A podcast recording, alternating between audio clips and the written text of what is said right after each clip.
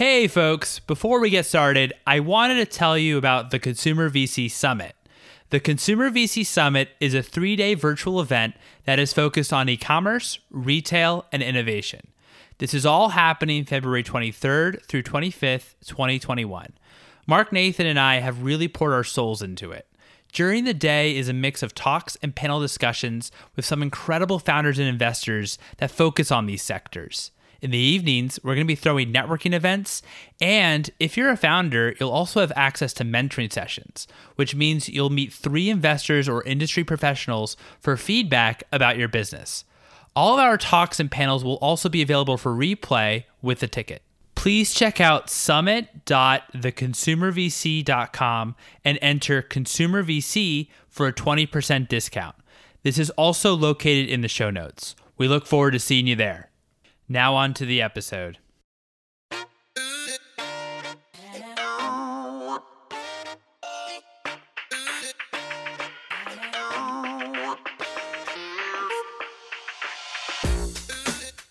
Hello, and welcome to the Consumer VC.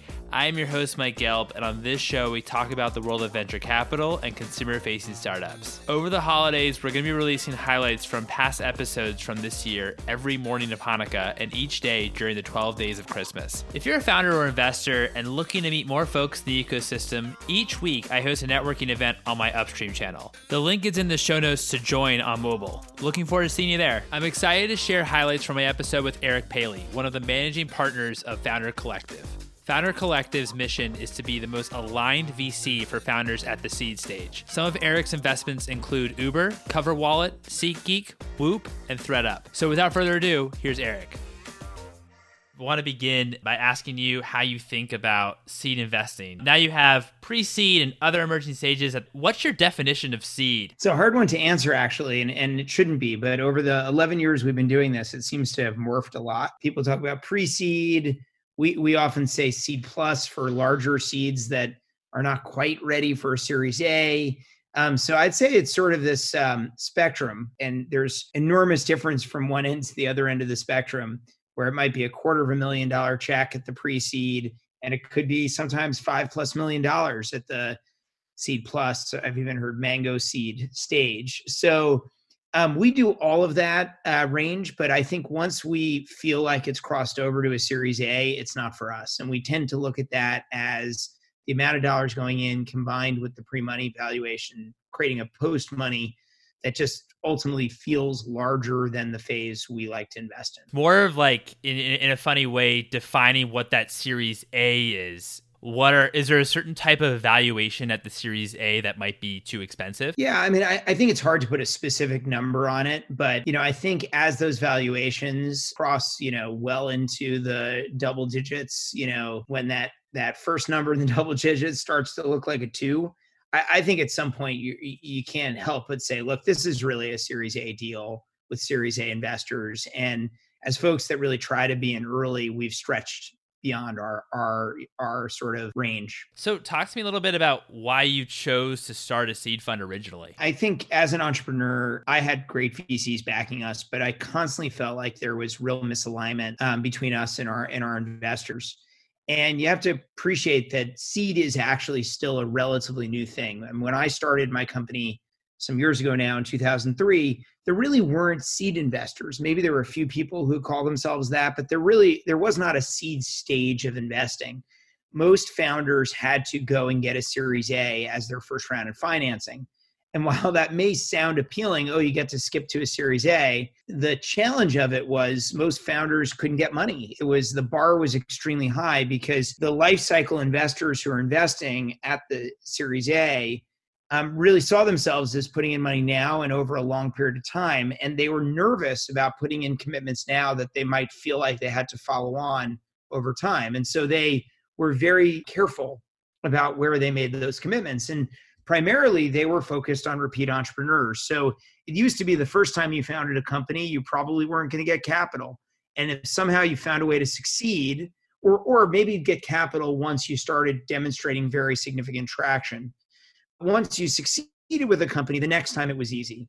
And it's cer- certainly still true. It's easier the second time. But I think the seed stage has really powered first time founders. And again, there's still, it can be very difficult to raise money but there's now a lot of money for people doing this for the first time and that that's what the seed stage created and despite that we had these great investors in our company because of that misalignment I always felt like there must be a way to be much more aligned to the entrepreneur. And fortunately, we had an angel investor, Dave Frankel, who we always felt much more aligned to what we were doing in building that business than our investors. And largely it was because he came in as an angel really, really early.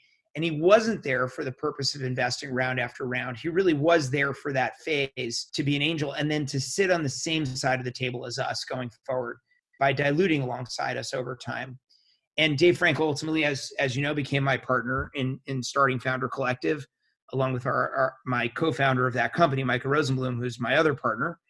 And we really set out to build this fund to institutionalize the kind of investing Dave was doing that was so much more aligned for founders. In terms of misalignment, I've heard you talk about pro rata very much favors the investor rather than the founder.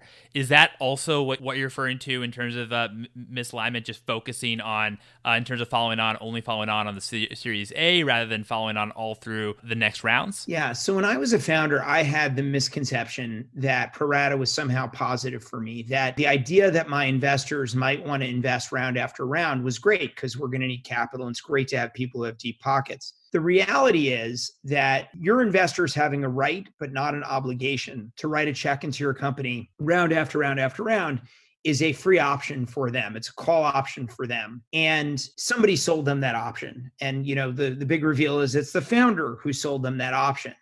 And because they have no obligation to actually write a check, it is never money that's in any way callable by the founder. In fact, the only place where a VC is asserting their pro rata right is in a circumstance where you do not need their money. Because if you need their money, they have no reason to need a special right. You would ask for it and they would give it to you. The idea that that a VC has a codified special right to put money into the next round is specifically for the purpose of when you do not want that capital. So it really doesn't serve the founder's interests at all, right? If if the founder had a choice whether to take the capital or not, and the VC wanted to put money in, that would be great. But that's not really how pro rata works. And it creates a very significant misalignment as you're building your business. Switching gears a little bit, why are platforms so popular with venture capitalists? Yeah, so I wrote a piece on this quite a while back called The Platform Paradox. You know, I think one of my frustrations as a VC is that many, many VCs haven't actually built a company as an entrepreneur, and that's fine. There are many great VCs who have not built a company. But when you've never built a company, it's like when you've never made a movie, right? You kind of have this high level view of all the ingredients that make a great movie, right? And the characteristic that makes a great movie is if it was all birthed at once.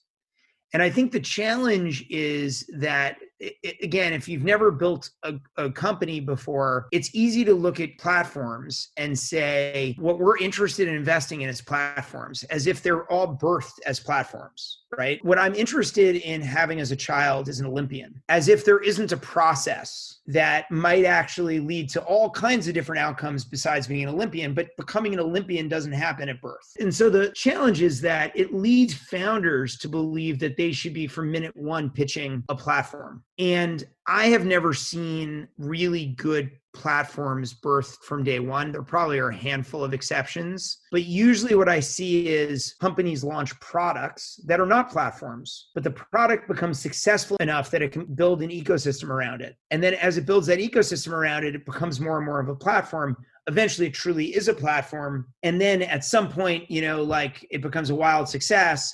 And then those VCs who take a look at that company go, you see, every great company should be birthed as a platform. But you know, it's it's sort of like you know you can't build a billion dollar company without building a million dollar company, right? Like I think VCs because a lot of us have never done it skip over these steps. Ambition's great. Obviously, you want ambitious founders. Big vision is great, but but you can't skip over all these other steps along the way. And if you do, if you try to, I think you make a lot of mistakes, right? Because capital doesn't solve your problems you actually need to prove things are working somewhere along the way.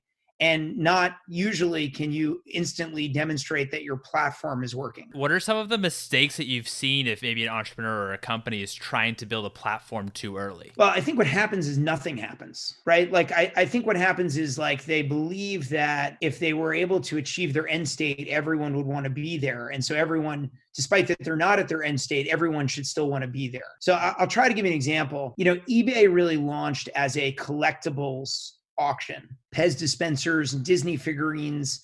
I think if they had launched day one as we are an auction house for anything, they would have had crickets right? Instead, they picked these niches that really were underserved and they were able to go to those customers offering, you know, it was a marketplace, but offering effects like a packaged product of here's a place you can trade these things that you can't easily do elsewhere. And then it expanded from there. But I think if day one they said everyone should want to be on this, or you know, yeah, we think of Apple as so powerful, and we think of their their app ecosystem is so powerful. But you have to appreciate that the iPhone is not a massive success because it was birthed with an extraordinary app e- ecosystem. In fact, I think it was three or four years after the iPhone launched that it introduced apps for third party developers. It really was because the iPhone was valuable and powerful and appreciated by customers that it made sense to bring third party developers on board and that third party developers would be excited to build for the platform because they had lots of customers and a great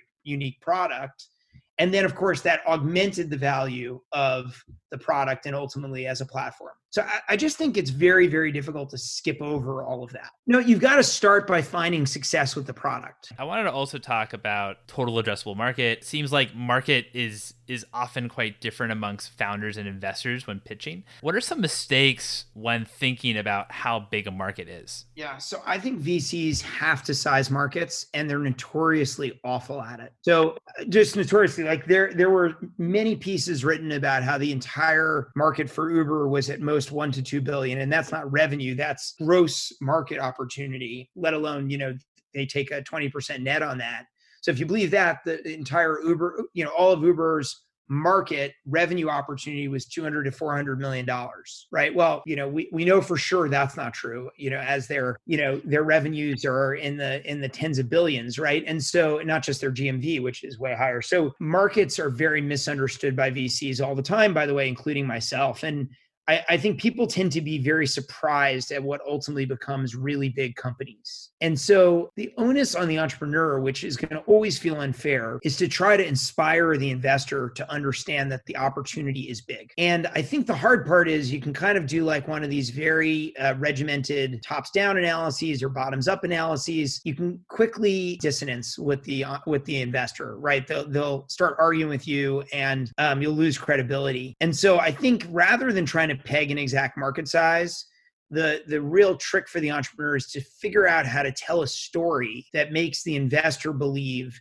the market's big and if they can get their head around the market's big they might not spend a lot of time trying to figure out if it's 5 billion or 15 billion. I mean, I'd go as far as saying every multi-billion dollar company we've invested in at some point struggled to convince people their market was big enough, which of course is ironic, right? You'd think it was all the companies that failed that struggled to articulate that but it, it's it's just not true. The very best, biggest companies we uh, outcomes we've been part of struggle to at some point convince VCs of their market size. So I think market sizing is like a little bit of a trap for entrepreneurs.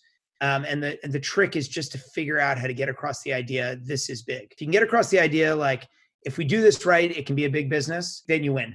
But if you get really bogged down in like you know is it you know what's the actual numerical value of the market? You're going to find yourself in a very tough conversation. Like what's the market size for fitbit? You know back when i mean i you know i met the mm-hmm. founders back in the early days. I wasn't a vc yet.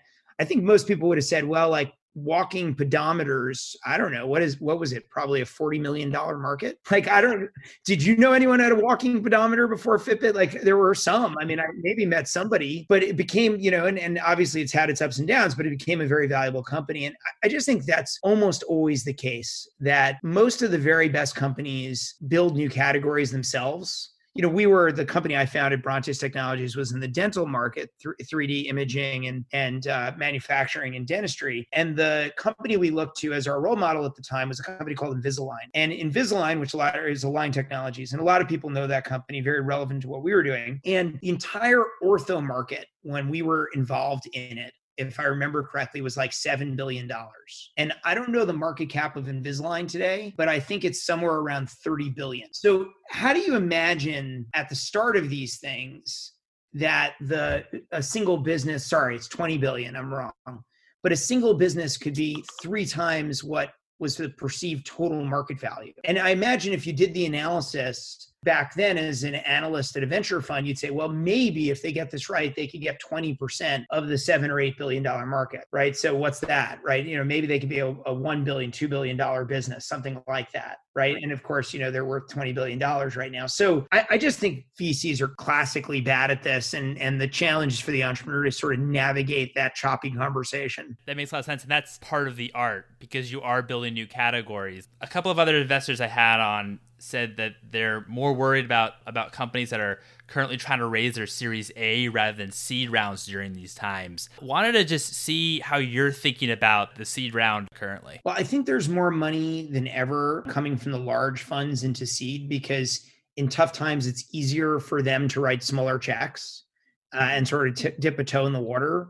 And so you're seeing a lot of capital. There's already a lot of capital at seed, and now that money's coming in. And what I've noticed so far is pricing really hasn't adjusted much at seed and that feels wrong to me although the stock market's been way up as well uh, you know maybe until yesterday. So may, maybe it, it does reflect sort of the overall capital markets but it feels wrong to me because i think it's much harder to build businesses right now than it was previously. So I think seed is pretty much in the same place and there's capital flowing. At least we are continue to be quite active. And but I agree, I think it's harder to raise an A right now and a B and a C, right? I think it's harder to get people to lean into writing big checks for their for their, you know, big checks relative to what they're used to or their own bigger check in this moment. And so I, that is a concern. And it may it may create a bit of indigestion where you know a whole bunch of companies continue to get seed but very a fewer, a smaller percent are, are converting to A than normal. Have you ever invested in a company where you were actually unconvinced with their solution or, or, or, what they were building? However, you had such conviction on the team and the problem that they were addressing and just how they were thinking? I, I have. I won't name names, but yeah, we've made we've made it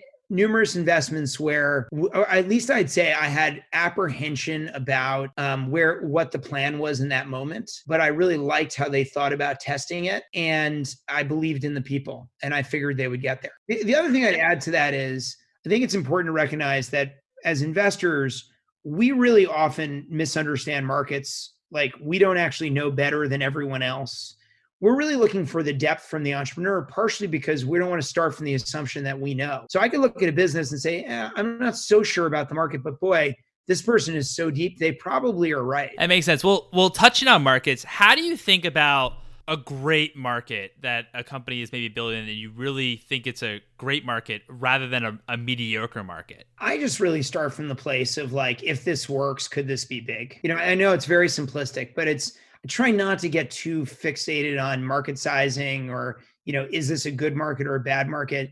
I guess there are things I disqualify as like I just don't think that ever like I, I can't understand how that becomes a big business, you know, and may, maybe some of it will, right? Like you know, but um, and I'll be wrong. I mean, I'm, I'm wrong a lot, but but I have to believe, right? It has to make sense to me, so there are things I will say, I just, I don't see it. It doesn't make any sense that this would get big. By the way, there really are, I can think of numerous examples over time of things I had trouble imagining how they'd get big and they, and they quite, they got quite big. But, but I just need to have enough to feel comfortable checking that box.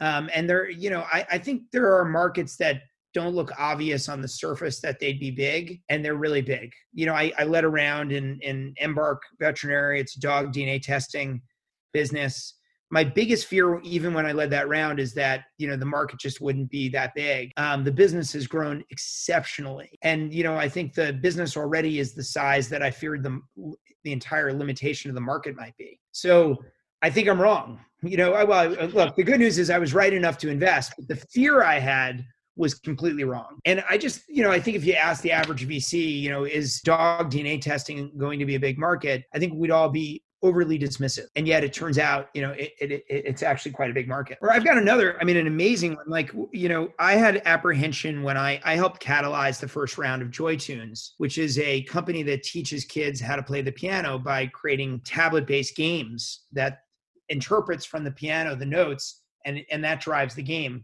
And I love the founder and I thought the concept was super powerful. And despite that, I played a role in catalyzing the round and I wrote a check I really had apprehension about how big it could be. And then every VC I introduced it to over time told me it couldn't be big. Company is growing unbelievably. It's it's one of the best companies in our portfolio, just a spectacular business. Turns out, you know, all of those VCs were just completely wrong. Well, good thing you're right. That's awesome. That's awesome. What are some of the differences when evaluating a B2C company versus a B2B company at the seed? You know, I think one of the big differences is like ROI you know, I, I think B2B usually there needs to be, I mean, there, there, there are sort of exceptions to this, but there needs to be some clear economic motivator for the buyer. And B2C, there does not at all need to be an economic motivator for the buyer, right? I think a lot of the B2B, the best B2C companies don't have any kind of economic motivator for the buyer. And that's totally fine but it's a different evaluation process right? Like you know when, when you can really focus on meaningful hard roi um, or sometimes like more soft but like intellectually clear roi it is a very useful tool in evaluating a company. And that is definitely much more challenging if you're looking at like a really early stage maybe no users yet social network where there isn't going to be a you know economic return on investment. What you're really trying to understand is why will the consumer care? What will energize them? Are there flows that will naturally grow the business? So I think, you know, the consumer really is such a different buyer. And there are ROI driven consumer opportunities as well, but but most of the good ones don't look that way. And we've said this on the show a lot, but but kind of one of the fun things about a consumer and also nerve wracking things too is since consumers are fickle, it can be uh, uh in some ways a lot more challenging in terms of figuring out what actually would would stick with consumers. I, mean, I think what's interesting is like when it comes to tech, I think consumers are less fickle than people like to say. Like I, I certainly believe in fashion and other categories, entertainment, consumers can be very fickle. I mean, I guess what it, depends what you mean a bit by fickle but I, I don't see a lot of tech companies where like consumers really are incredibly energized and then they just change their minds. Um, I, I mean, it, it can happen for sure, but most mostly, you know, when it when it, when consumers seem to be really deeply engaging, you see some very interesting things happen. That's actually a very fair point. What's what's one piece of advice that you have for B2C founders? You know, I, I won't make it specifically consumer. I, I would say this about all founders you're there are no adults um, it's just it's just you right i mean you can utilize the intelligence and capability of the people around you your investors your co-founder hopefully your um, team members and i don't mean to say it's all on you but there's no one who's going to actually um, truly drive the integrity of the reason the business is truly valuable except for you. And it's super easy to get caught up in all of the nonsense the amount of money you raise the amount of money your competitors raise the the number of, mem- of team members you have uh, versus some friend of yours who's running another company. You know I, I wrote a piece a long time ago called keeping up with the startup joneses right and and the truth is none of that stuff really matters what really matters is are you creating really strong value and are you compounding that value by investing more and more in making the product better and better and investing more and more in figuring out how to get it to your customer. And a lot of the other stuff is actually getting in the way. A lot of the stuff that is supposed to make your business more valuable and can be an enabler is actually multiplying negative compounding value, right? Um, it's just nobody's saying it and nobody's doing anything about it. And it really is on you to say, that doesn't make sense. Like, I'm not going to do that. I'm not going to double my burn rate because my VC thinks I'm not going fast enough when I'm not sure that those are good investments. I, you know, I'm not going to try to live up to some arbitrary notion of the multi-billion dollar business somebody thinks I need to have tomorrow. I'm going to focus on building real value over time. And by the way, I want to go as fast as possible, but only as fast as we've instrumented for success. So you got to you got to demonstrate that you can put a dollar in and get two dollars out, or you know whatever whatever the right formula is. Maybe you're not monetizing yet, but if you're a consumer, but you've got to demonstrate that your your investment is paying off in the way you want, and then you could scale it like crazy. But if you're putting a dollar in and you're getting 50 cents back, and I just mean that as like negative compounding value, and a dollar can just be any form of resource. It could be CEO time, it could be anything. Um, but you're getting not high value out of that time that's negative compounding value. And if you start investing in that, you'll destroy your business, even if the supposed grown-ups are telling you you're doing the right thing. No pressure, but it's all on you. Well, I think you can bring everyone else into that conversation very effectively. But you know, you, you can either choose to be the emperor who's wearing no clothes, and a lot of people will enable that, or you can be the one who's calling out constantly when somebody's not wearing clothes. Because at the end of the day, you know, like you want you want the success of the business. And all that other stuff makes it feel like you're being more successful and all of the truth telling sometimes makes it feel like you're being less successful but it's the only way you can actually be successful. And so there's like an odd paradox in there that every founder has to find their way through but the bs never builds the business. I think that's a great that's a great piece of advice. Well eric this has been an absolute pleasure. Thanks so much for coming on. My, my pleasure. Thanks for having me. And there you have it. If you enjoyed this i highly recommend checking out eric's full episode